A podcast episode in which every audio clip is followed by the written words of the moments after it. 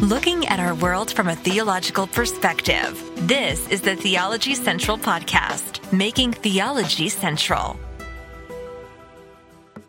Good morning, everyone. It is Sunday, January the 16th, 2022. It is currently 11.06 a.m. Central Time, and I'm coming to you live from Victory Baptist Church located right here in Ovalo, Texas. And this is part eight of our Bible study exercise on the book of Obadiah. Now, technically, we should be done with this Bible study exercise. We should have ended it yesterday, but I, I felt that we, we needed to do just a little bit more. So we're doing something I hope everyone's finding to be interesting. Hopefully everyone's having a little bit of fun with this. We are listening to Dr. J. Vernon McGee teach through the book of Obadiah. Remember, his ministry gave us permission. We can use their audio in any way we want. I can just air it just without any, without anything. I can just play it as is, but we are, uh, we are engaging with it, uh, basically reviewing it, analyzing it, critiquing it, offering uh, separate and different opinions. But we're in the book of Obadiah. Dr. J. Vernon McGee has just spent some time talking about the sin of pride. We had a very interesting discussion about that. I'm not gonna, I'm not gonna go back and review anything because we need to move forward. We have a long ways to go. We still have over an hour of audio from Dr. J. Vernon McGee on the book of Obadiah. So we have a long ways to go. Um, a lot of what he has discussed so far are things that we have talked about. He has handled the subject of Edom, you know, obviously coming from Esau and, and the whole Jacob and Esau thing. He's handled it in a way that I am, I'm, I'm questioning theologically because he's almost acting like, you know, God, he's, he's removing the sovereignty of God and it, and as, as, as Jacob and Esau has talked about in Romans chapter nine, he's removing that whole concept of God's sovereignty and election, which I, I, I, I don't like that fact but he's brought up some very interesting points about the sin of pride. And we just discussed that. So we're not going to waste any time. We're just going to jump in. Remember, have notebooks open and uh, live chat is open. If you have any thoughts or observations or questions, it, it, it's there. If, if you want to let me know that you're, you're, you're, you're there. Okay. If you do, if not, that's fine. But we are going to see how far we can go. It is 11, it's 1108. We're going to try to at least at a minimum make it to uh, at least noon minimum. I don't want to go beyond say 1210. Um, but if it's really going to be, if we're, we find just a very good natural stopping point, then that's where we're going to stop. If like this is just the perfect place to stop, even if it's a little earlier, or if it, I'm just going to figure out where is a good natural place to stop. And then obviously this afternoon, we're going to still be working on Obadiah. We're going to, I'm going to have a lot to do this afternoon because we got to finish this. We got to introduce the new week of Bible study. And then, oh, I still need to do some work on Romans 13 and we still need to get to the concept of, there's so many different things we need to get to. So, uh, yeah, I, I won't, I won't go down the list right now, but are you ready? Here we go. Dr. J. Vernon McGee from his program through the Bible. They gave us permission to use their content, and we are going to make good use of it. Uh, if, if something's made available available to you, let's make let's take. I haven't taken advantage of it really that much, uh, but uh, I'm going to take advantage of it right now, and uh, we're going to just jump in and and uh, hopefully we can learn something. So here we go. It's going to be kind of an abrupt jumping back in. Just he just discussed the sin of pride. He may have a few more things to say about it, we're at the 26 minute 57 mark, 50, uh, 26 minutes, 57 second mark. We ended at the 26 minute, 59 second mark in the last episode. So we just moved it back two seconds. And uh, here we go. Than that. Now, this, by the way, is one that gets right down where we live today. And it's very important because this is right where the bat hits the ball, friends. This is where the plane of your life and my life touches down on the runway of the life of God today. And we are given here a right perspective. I want to say to you that pride is the sin of sins. It's one of the worst sins of all. It's something that the Scripture condemns above everything. Now, let me give you some scripture for this. God says that He hates pride. And if that's the thing that Edom's eaten up with, God can say, Esau have I hated because of that of pride. I don't say it's an unpardonable sin, but I'd say that if there's anything is unpardonable, that would be it. Notice what the writer of the Proverbs says in the sixth chapter of Proverbs, verse 16.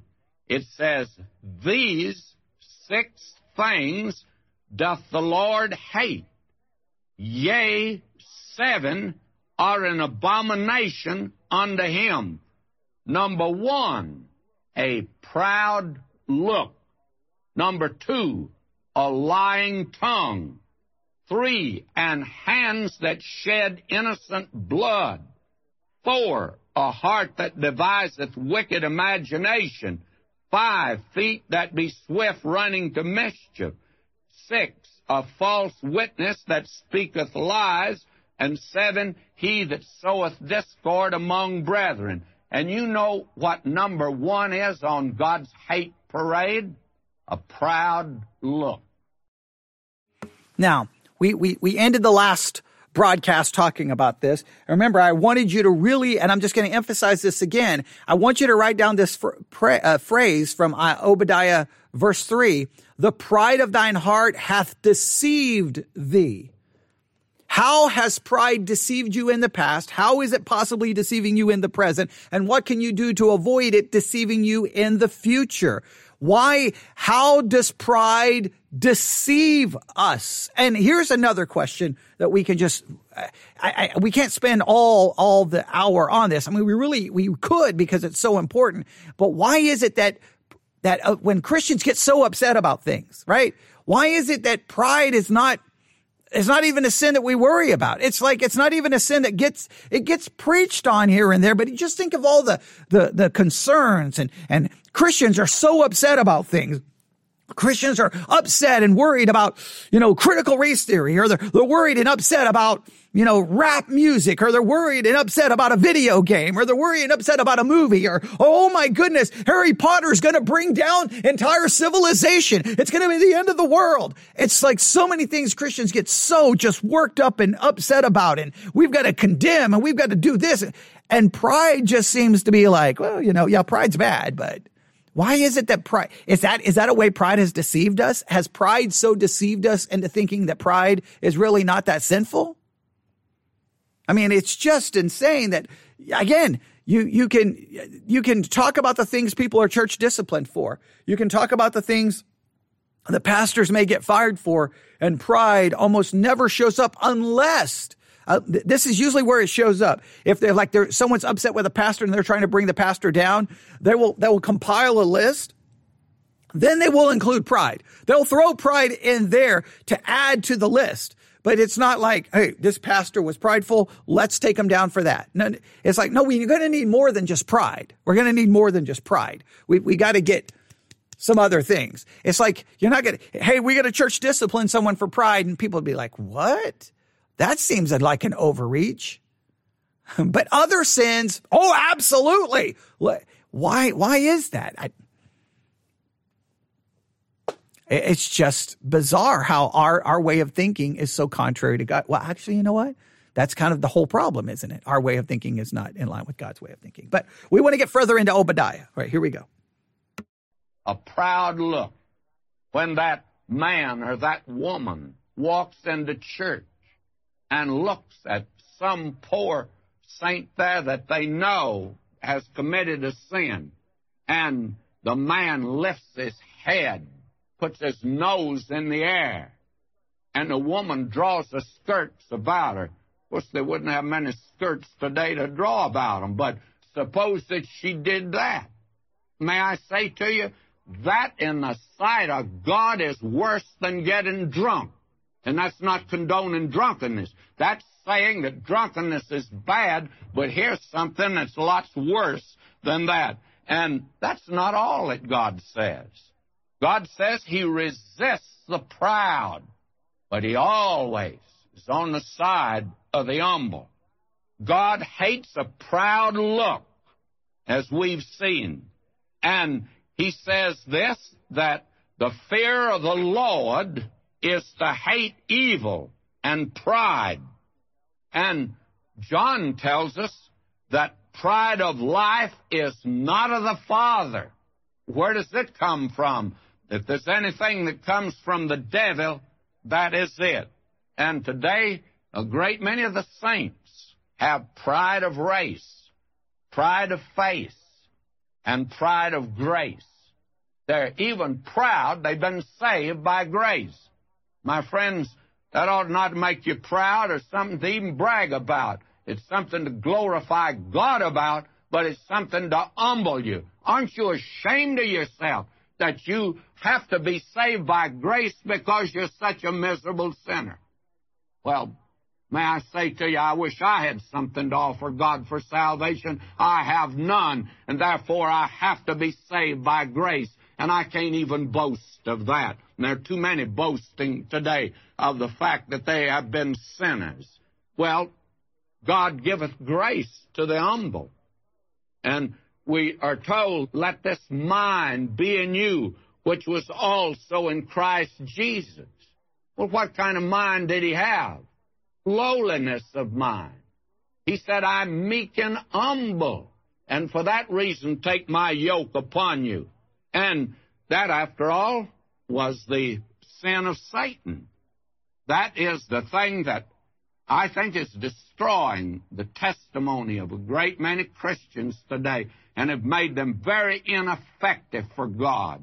Although they go in for show, but the thing they're building is a big haystack, and they're not building on the foundation of Christ in gold and silver and precious stones. And pride today has a great many of the saints down for the count of ten. Pride today's pinned the shoulders to the mat of a great many today. And this is the thing that brought Satan down. He says, I'll exalt my throne above the stars of God. I'll be like the Most High. And that was actually Nebuchadnezzar's insanity. He strutted like a peacock in the palace of his kingdom of Babylon. And I'm quoting scripture now, Daniel 4:30. The king spoke and says, Is not this great Babylon that I have built for the house of the kingdom by the might of my power and for the honor of my majesty? And what happened to him? While the word was in the king's mouth, there fell a voice from heaven saying, O King Nebuchadnezzar, to thee it's spoken, the kingdom is departed from thee. They shall drive thee from man, and thy dwelling shall be with the beasts of the field.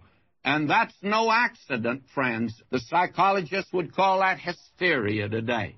That led to a form of amnesia, where this man did not know who he was, and he went out and acted like an animal of the field. Why? Because when a man is lifted up by pride, He's not lifted up. He has come down to the level of the beasts.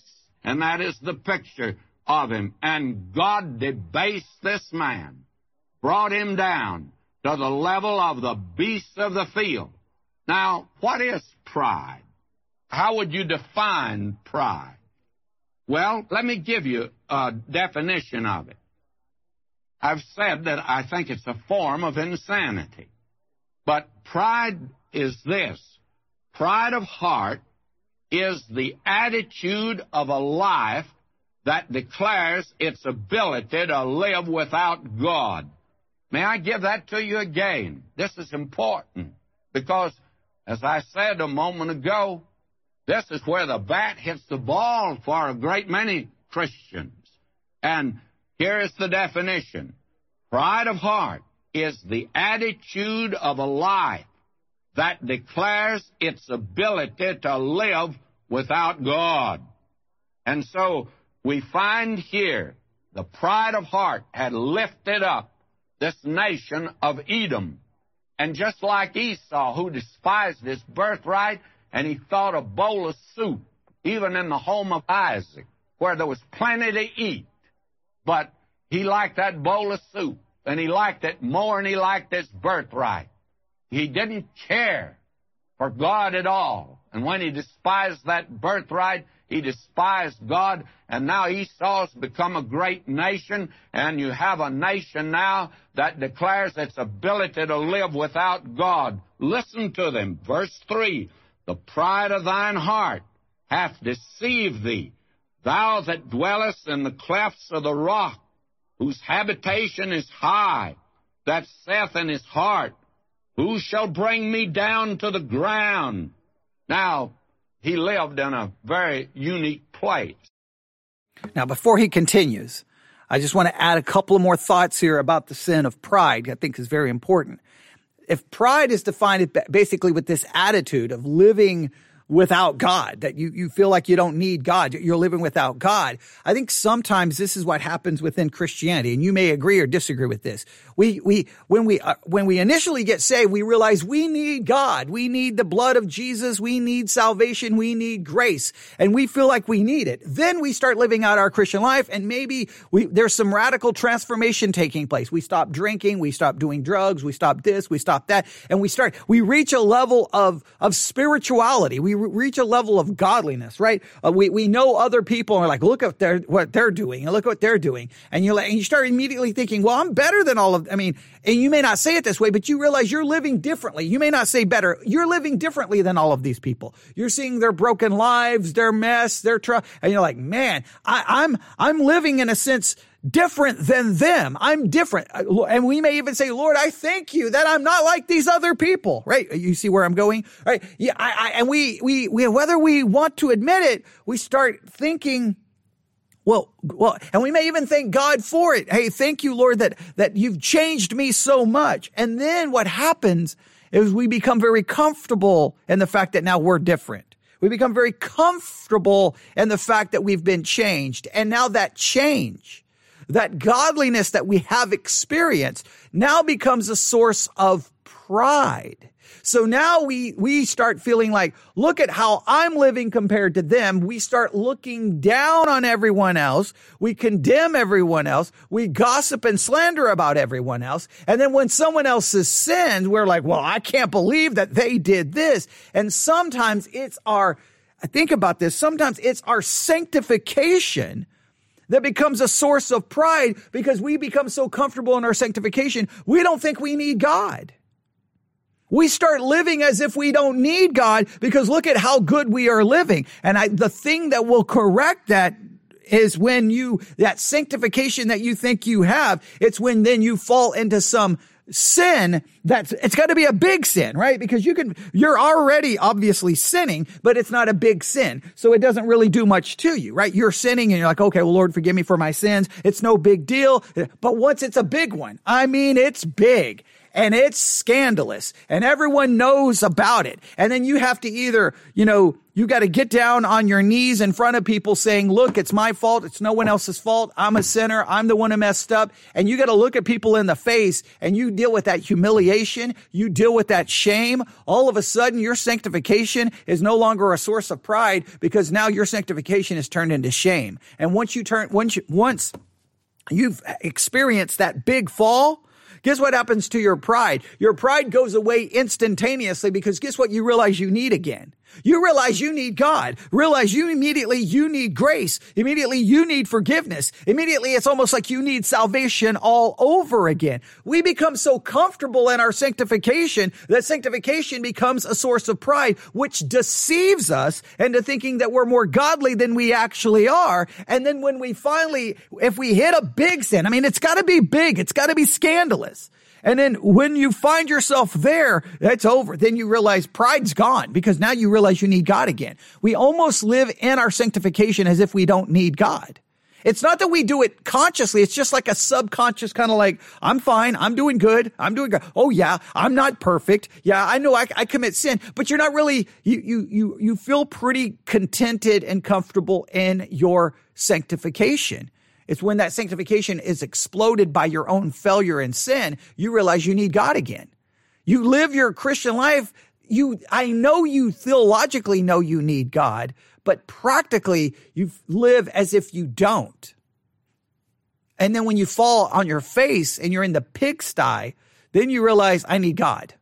I need to go back to my father's house. I, that's where I need to go. This, this, this, this, this, this didn't work. And we, we become so contented in it. And, and that's how we are deceived by it.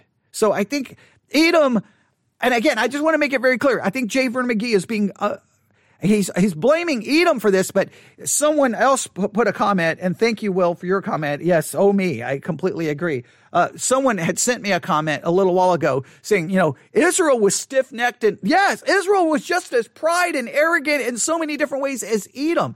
The difference between them is God's sovereignty. That, will make it very clear, not th- th- their differences in how they act. All right. So let, us we want to get much further in this, but J. Vernon McGee did a great job here and showing the practical implications. I think this week we spent so much time working on all the history and, and context and time, which was all good and we needed to be done. But this is a just wow, convicting, convicting, convicting, convicting, convicting thing here.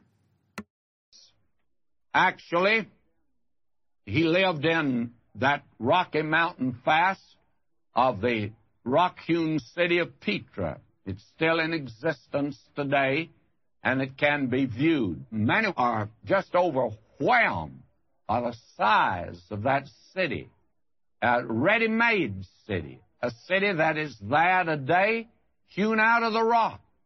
And it's protected by the entranceway, which is called El Siq, very narrow in places where a horse and rider can get through, but with just a bit of twisting and turning. And actually, it was a city that could easily be defended.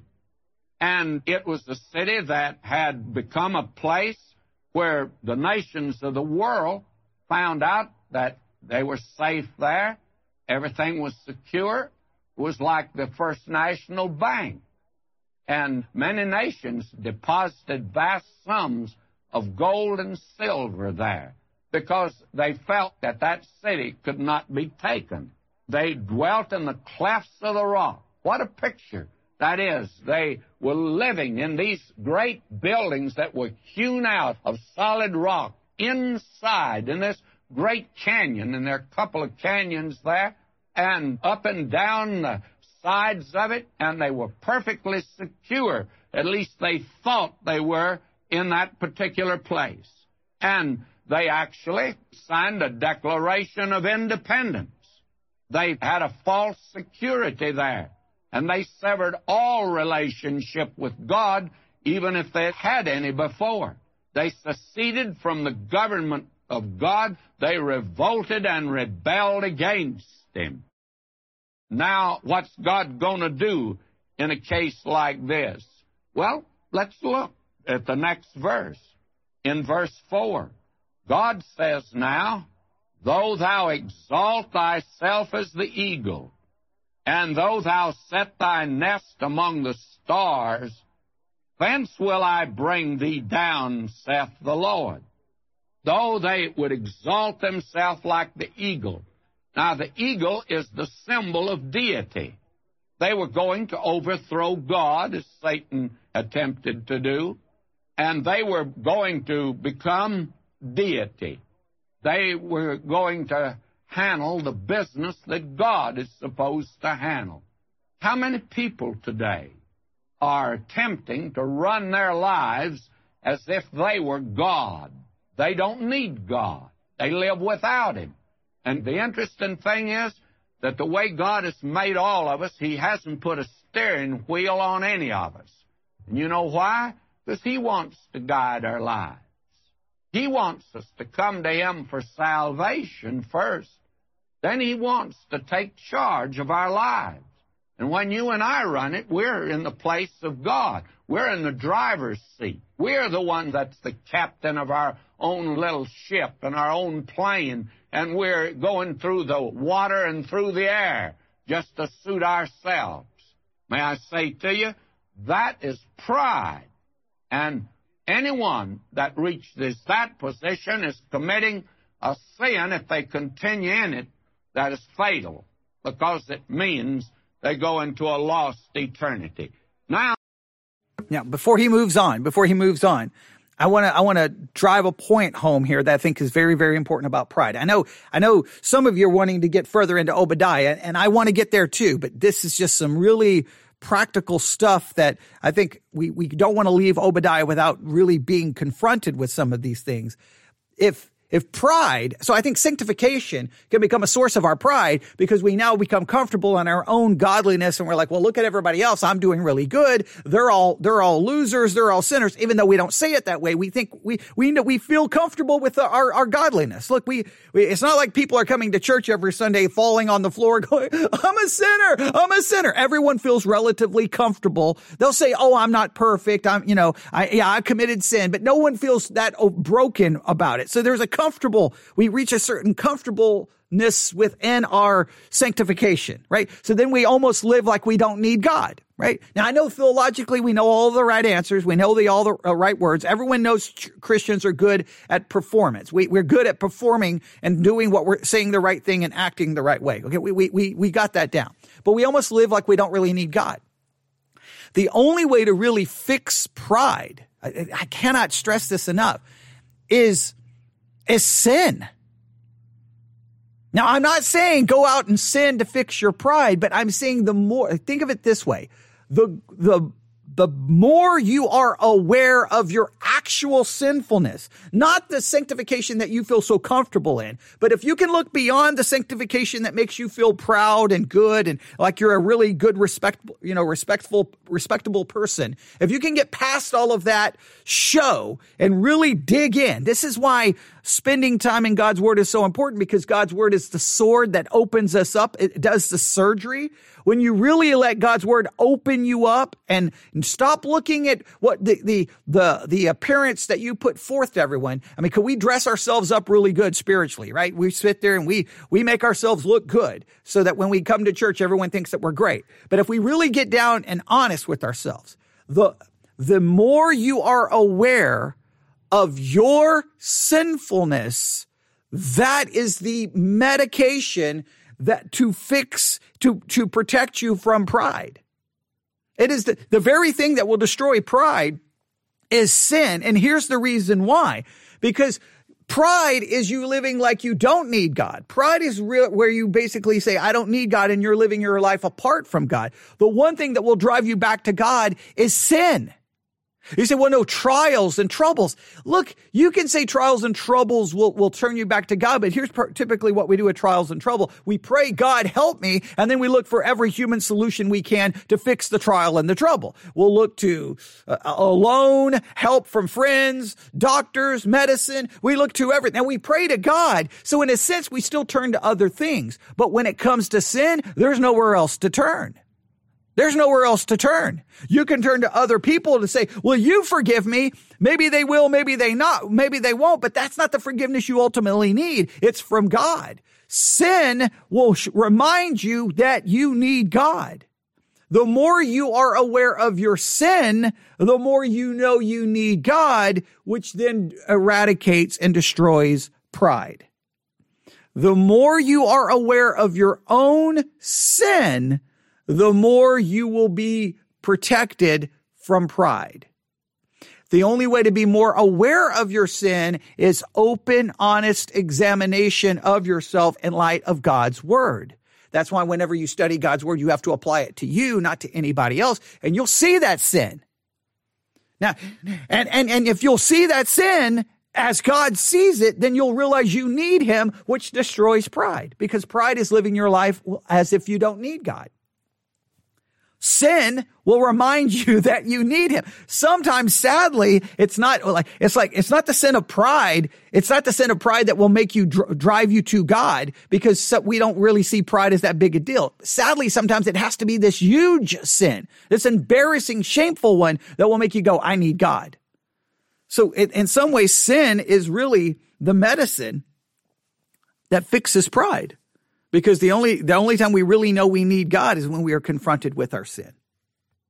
Now, take a good look. Will you come now and look down in the microscope again? Edom now is the incarnation of Esau. And there stands Esau. What do you see now? You see a human animal. And here is animalism in the raw and the terrifying ugliness of it all. Now, the doctrine of evolution is taught as a fact of science today. I consider it the greatest delusion of the 20th century. And I think that there are many outstanding men that are beginning to get away from it. It's accepted by the average man as truth. And there are strong and, I think, intelligent objections by reliable scientists. Unfortunately, they are largely ignored.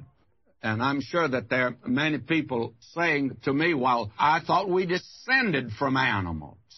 And now you say that men act like animals. And that's exactly what I'm saying, is that we didn't descend up, we descended downward. There's been no ascension, there's been a descension. May I repeat again, the teaching of evolution is a fact of science, I think is the greatest delusion of the 20th century. And I believe we'll come out of the fog and move to another, that is, the unbeliever will move to another explanation for the origin of things. And actually, evolution does not give the origin of things at all. It's been accepted by the average man as truth, gospel truth, because today on television, radio, in our schools, in publications, we're brainwashed that evolution is a fact, a proven fact, and it's absolutely not. The strong and intelligent objections that have been given by reliable scientists are entirely ignored today. Now, I'm not going to discuss the pros and cons of evolution. That's not my thought. But this is something that I became interested in even before I began studying for the ministry. When I was 16 years of age, I had a great desire to read and study, and I appealed to the wrong man, a minister who was a liberal at that time, and he urged me to read Darwin. And when I was 16 years old, I had read The Origin of Species, I'd read The Descent of Man, and other miscellaneous papers, and I studied it, of course, later in college. I studied it again in a denominational seminary. And there it was theistic evolution, which I think is probably the most absurd interpretation of the origin of things of all. But I want to say to you that, far as I'm concerned, I totally reject the godless propaganda of evolution. This idea that it's from mud to man, from protoplasm to personality, from amoeba to animation, I'd like to dismiss the argument with the quotation from Dr. Edwin Conklin, the great biologist. And he said, the probability of life originating from accident is comparable to the probability of the unabridged dictionary resulting from an explosion in a printing shop. And that, my friend, is pretty far fetched, is it not? And that's good enough for me. Now, the chief difficulty with the theory of evolution is its end results. Evolution leads to an awful, fatal pessimism. It leads man to believe that he has arrived, that he's something, that he is actually up at the top. Well, that has led really to a fatalism today, a fatal pessimism. And it's in our colleges, and it's came to an alarming rate several years ago of suicides among young people. I attribute it to the teaching of evolution. And Dr. Albert Einstein made this statement, and I think many would consider him an authority. He says, The man who regards his own life and that of his fellow creatures as meaningless is not merely unfortunate, but almost disqualified for life. Now, that's a good statement. And if you want to know how this has affected men, listen to the poetry of a man that died not long ago, Wystan Q. Auden. The British poet, however, he came to this country and became a citizen of this country or else he would have been the poet laureate of Great Britain. And listen to this pessimism of this man. Were all the stars to disappear or die, I should learn to look at an empty sky and feel its total dark sublime, though this might take me a little time. How pessimistic. And then he added this Looking up at the stars, I know quite well that for all they care, I can go to hell. Now I say to you, that's pessimism. And that is the teaching that evolution is led to. But wait just a minute. The frightful thing that you have here in Obadiah and the startling thing and amazing thing is this. The little book of Obadiah is God's trenchant answer to evolution. And this is the reason that he said what he did about Edom. Now, let me illustrate this. Out on Wilshire Boulevard here in Los Angeles, there are what are known as the La Brea tar pits. And they built a museum, which is, I understand, a great museum. I haven't been there, but it's a tourist attraction in Southern California to go to the La Brea tar pits and then to go to this museum. Now, I went there when it was just a small museum when I came out here first time as a tourist. And they showed us how man lived. That is, now that's according to the scientists out here, how he lived a 100,000 to 200,000 years ago in California. And they show him, and he lived like an animal because he looked like an animal according to the picture that they have of him. And by the way, they didn't get a photograph. The fella turned around before they got the picture, and they don't have the photograph, but they drew on their imagination. Now, God has something to say to us today. Will you hear me carefully? Why go back a hundred thousand years? Go ahead and ride out Wilshire Boulevard right now at this moment. Out there at this moment, there are men and women that are living like animals. They don't look like animals. Some of them are called the beautiful people, but they're living like animals. And the fact is that they've come down from a high plane where God had created them. And they've come down to the plane where they do not depend on God. And they live not only like animals, they live lower than animals. No animal gets drunk and beats his wife or shoots his children or murders or is homosexual. Only man does that. Man lives lower than animals in Southern California, and they were living like that yonder in Edom in Obadiah's day. I wonder if you've ever heard about the pig up here in Kentucky that he got out of his pig pen and he went out in the woods and he found a still where they were making corn whiskey. And the still was leaking, and he began to eat some of the mash and drink the liquid, and he got drunk. And for two days, he was lying stretched out there drunk. Finally, when he sobered up, well, the pig got up and started to walk away, and when he did, grunting along, they thought they heard him say, I'll never play the man again. Or someone has put it like this and this is a poem I want to pass on to you. And I put the parenthesis around it. Here I begin. How well do I remember, 'twas in the bleak December, as I was strolling down the street in manly pride, when my heart began to flutter, and I fell into a gutter, and a pig came up and lay down by my side. As I lay there in the gutter, with my heart still all aflutter, a man passing by did chance to say, You can tell a man that boozes by the company that he chooses. And the pig got up and slowly walked away. May I say to you, friends, man can go lower than an animal in his living down here when he determines that he's going to live without God. Now, I move on here in this tremendous little book.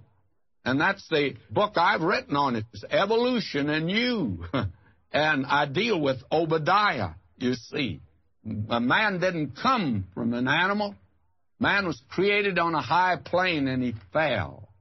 He didn't fall up, he fell down. He can go down to the very gutter of life. Now, will you notice verse 5? He says, If thieves came to thee, if robbers by night, how art thou cut off? Would they not have stolen till they had enough?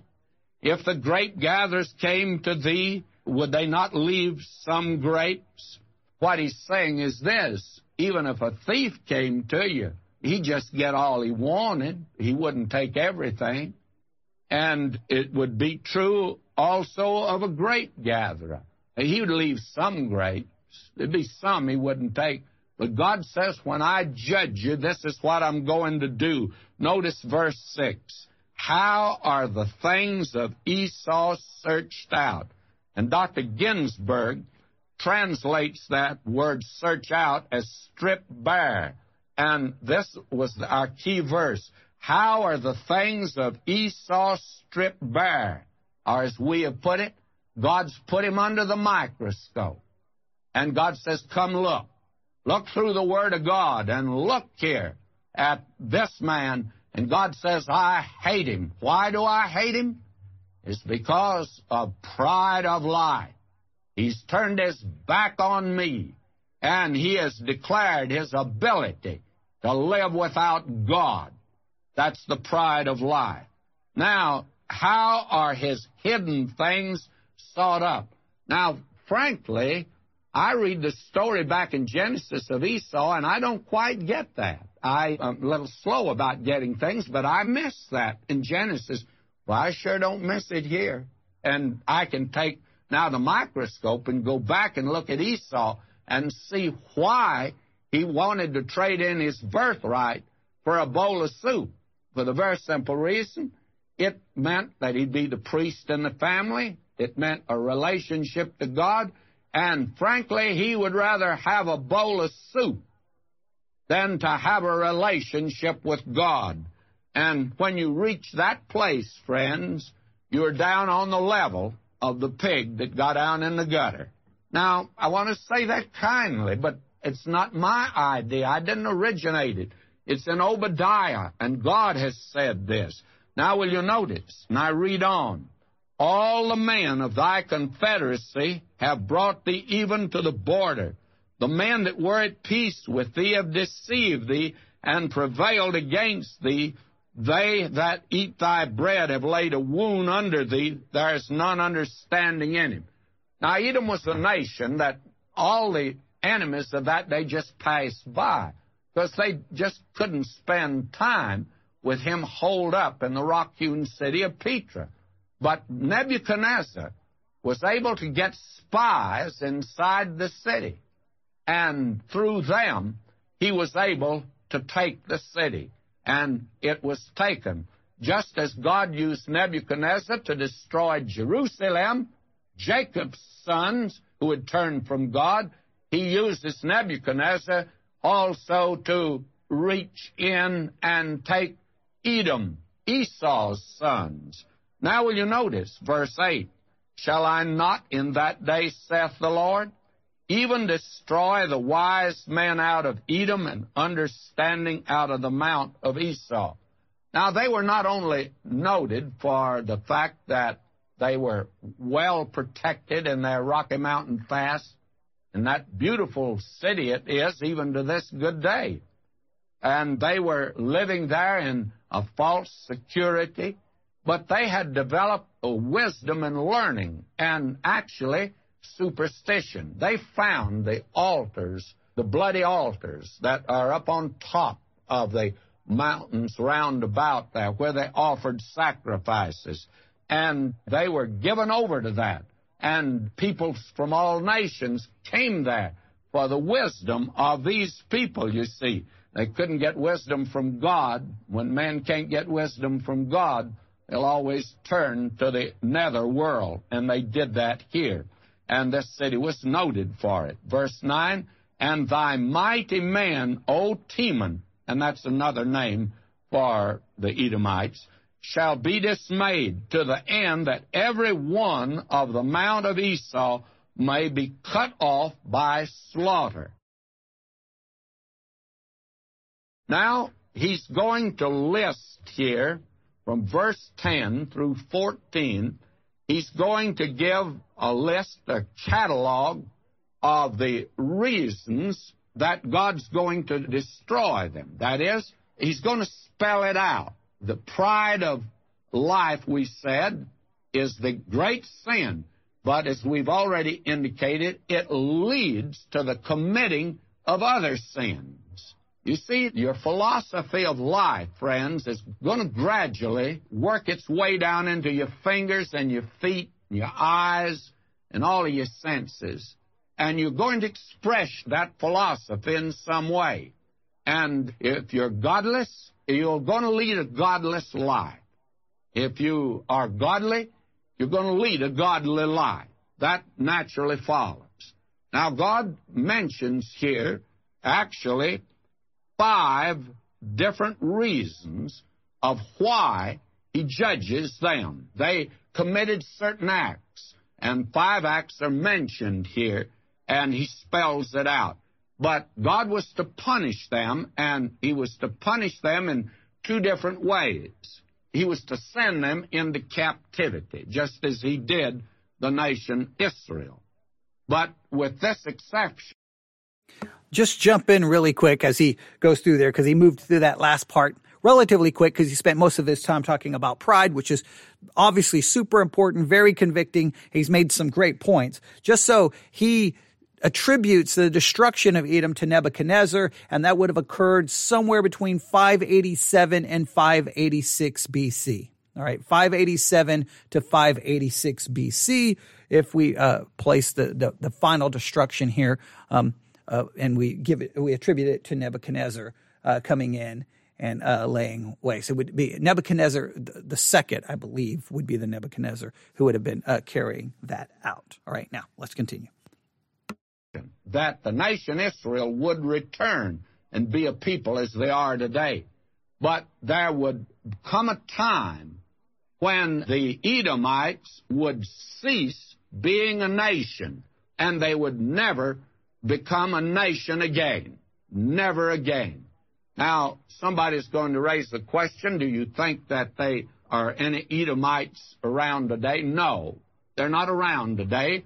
They intermarried with the Ishmaelites and the others there of the desert, and that would be part of the Arab world today. There's a difference in Arabs, by the way, and that would explain that difference. You'd find them over there among the Arabs today, and again, still the enemy of the nation Israel.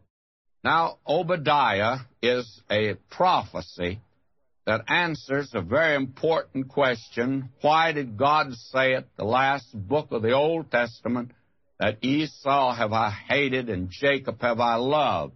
Now, he never said that in Genesis. He waited until both became a nation. And you find that now God puts Esau under the mic. Again, I just have to. I, I oh, this this part bothers me so much. Romans nine makes it clear that God loved and hated before they were born. He declared it before they were born. He may not have stated it in Genesis, but Romans 9 says it was stated in eternity past. The decision was made in eternity past. Again, he keeps going like, see, this is why God hated Edom. God hated Esau and loved Jacob because of his sovereign choice. Right? It, it, it's just, it, it doesn't, it doesn't make, it doesn't work because Jacob was just as mess up as Edom in so many different ways. All right. And again, Jacob had more, Jacob and Israel had far more advantages than Edom would have had. All right, here we go. For scope, and he's a great nation. And the overweening sin of this nation was the pride of thine heart hath deceived thee. Now, I'm sure that gave folk quite a letdown because a great many people, they just don't consider pride as being a great sin. And we made a contrast between murder and lying and stealing. And a great many people would say, well, if you're under, if you're trying to go, well, why is he all of a sudden reviewing in the middle of this? Remember, these were, these are radio programs. So these would have been all broken down into different segments. So what we're hearing here is obviously the beginning of another radio program where he's going back and reviewing. So just so that you're like, what, what, why is he, he just reviewing all of a sudden? It may seem weird because this would have been the start of another radio broadcast. All right, here we go. A proud man, it's bad that he's proud but that's not as bad as being a murderer. God says it's worse than being a murderer. It's worse than being an alcoholic, to be a man lifted up by pride. And God says He hates a proud heart. He's made that very clear in the Word of God. God gives grace to the humble, but the proud, He can do nothing with them at all. And we discovered that pride is an attitude. Pride of heart is an attitude of a life that declares its ability to live without God. God hates that. This is His universe. And He is to be worshiped. He is to be praised. He is to be recognized. And when a man, a little creature down here, no bigger than a little bug in God's great, vast universe, when that little creature lifts himself up in pride, God says he hates it. Now, God loves you, but God hates your pride. And if you're eaten up with it, may I say to you, there's nothing God can do with you at all. Now, the question arises it's an attitude. A man can be proud and maybe not reveal it. However, I do think that this is one sin of the life that you can't conceal. There are certain things you can conceal. You can conceal hatred. You can conceal lust. But you cannot conceal pride very long. It's going to break out like a running cancer because of the fact that it is such a tremendous driving force in man. Now, the attitude of the life will lead to action of the life. Now, the thing that Obadiah does, he now gives a catalog of the actions that are derived from the pride of the heart. And these are the terrible sins that come from that. Now, you must remember that Esau and Jacob were brothers. They were twin brothers. They were not identical twins, they were actually opposite twins. But they were twins, and they grew up in the same family, same father and mother. And there was a struggle from the very beginning. There was a hatred and a bitterness that was never healed, and was never healed when they became two great nations. And we find, though, that God had something to say to his people about their relationship to Edom. And I want to turn to one of the verses of Scripture. For instance, Psalm 137, verse 7. He says, Remember, O Lord, the children of Edom in the day of Jerusalem, who said, Raze it, raze it, even to the foundation thereof. And Edom, instead of befriending Israel in their dark hour when the Babylonians destroyed their nation, why, they stood on the sidelines. In fact, they became the cheering section and urged them on.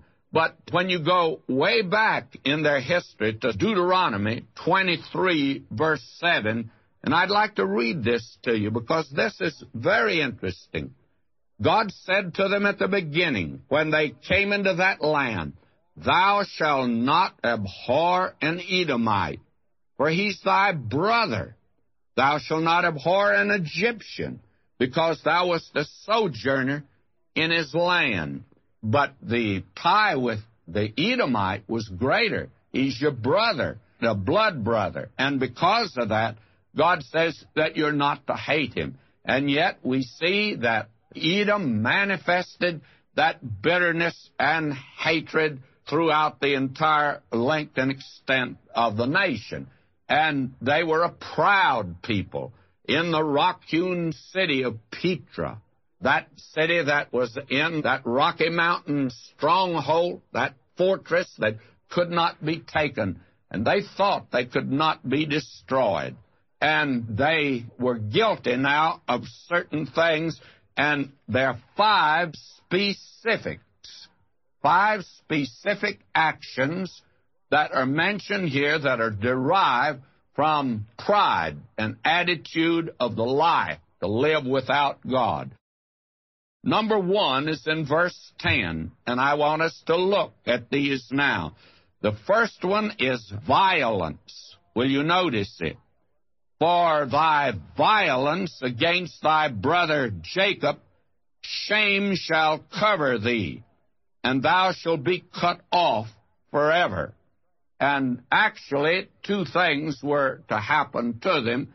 They were to go into captivity. Finally, Babylon was able to take the city and did take them captive. And the second thing, they were to be utterly destroyed so that they would not be a nation. And I think it's quite interesting that you don't hear of the Edomites today, but you hear a great deal of the Israelites. They have become a nation.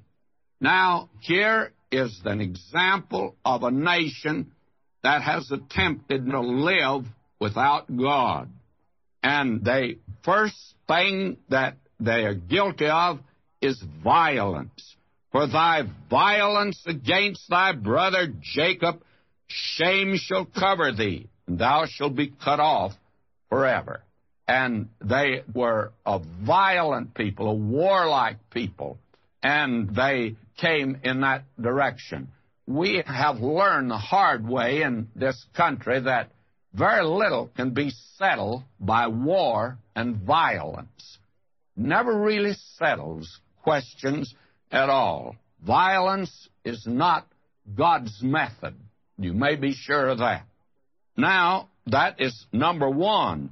Now, number two, the thing that they I think the violence there can also pertain to the fact that if you go back, uh, let's see here, uh, where is it? Uh, if we go back to verse, see here, give me one second. Verse 66, how, let's see, verse 7, all the men of thy confederacy have brought thee even to the border. The men that were at peace with thee have deceived thee. Uh, hang on, let me go all the way back here to verse two. See, uh, verse three. All right. Uh, the pride of thine heart hath deceived thee, thou that dwellest in the cliffs of the rock, whose habitation is high, saith in his heart, who shall bring uh, me down to the ground? Though thou exalt thyself as the eagles, and though thou set thy nest among the stars, thence it will bring thee down, saith the Lord. If these come to thee, if robbers by night, uh, if, if, if robbers by night, how art thou cut off? Would uh, they not have sto- uh, stolen till they had enough? If the grapevines come to thee, would they not leave some grapes? How are the things of Esau searched out? How are the hidden things sought, uh, uh sought up? All the men of thy confederacy have brought thee even to the border.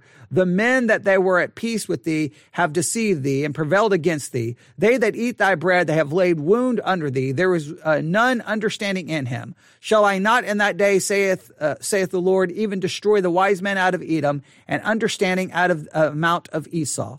And thy mighty man, O Teman, shall be dismayed to the end that every one of the Mount of Esau may be cut off by slaughter. So all the judgment that's coming upon them, Nebuchadnezzar, we've talked about that. All right. So it talks about the violence. And then I want you to see verse 11. All right. I just wanted to make sure we bring all of that back together. Verse 11.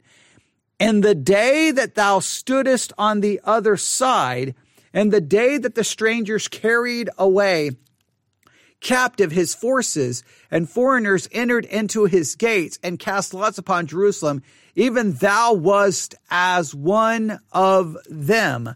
That, that I think their violence here is they're all, they're being accused of being violent in one sense simply because they didn't do anything. Like when the people came to destroy Jerusalem, they didn't, in a sense, take up for their brother. They didn't stand up. They just let it happen. So they are violent not only in, in a sense by what they have done, but they're also in a sense violent by what they haven't done because they are guilty of the same thing that those people who came in and destroyed Jerusalem was guilty of. All right. I just want to make sure we have a kind of a broader understanding of that violence. Did they join the enemy?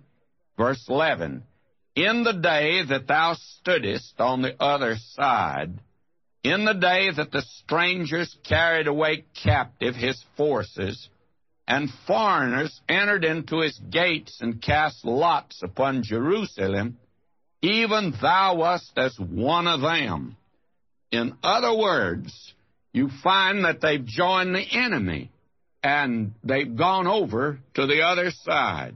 This is the awful, terrible thing that they were guilty of. Now, the third thing is in verse 12.